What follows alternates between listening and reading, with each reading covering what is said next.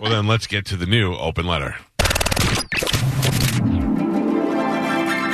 And now, an open letter from Galvin. This is an open letter to people that say they are something they are not.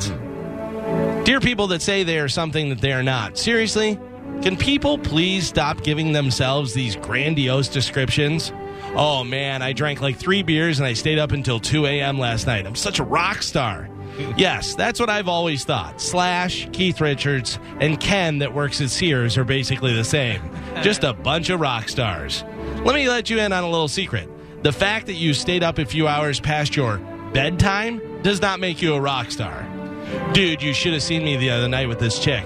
I'm totally a porn star. Hmm, I'm wondering, have you ever seen porn? Follow up question.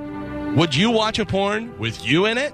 I've seen porn. You know what those guys have? Huge dongs. You know what they don't have? Two ex wives, a tax lien on their house, a potbelly, sciatica, athlete's foot, and a camper that they live in, they park at Walmart at night. Come to think of it, a lot of those guys may actually have that list of stuff. But regardless, you don't have a big dong. So please stop telling me you're a porn star, Uncle Dave. Bro, I'm totally the best negotiator in the world.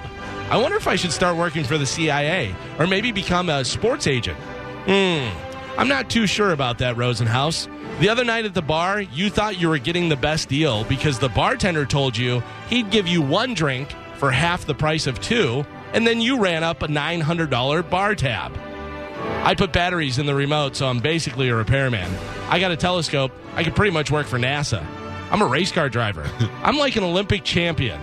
You're not just an artist because you went to Michael's today. Stop telling me what you are. If you want an honest opinion, I'll tell you what you are. You're an idiot. I'm Galvin from The Mike Calta Show, and this has been an open letter to people.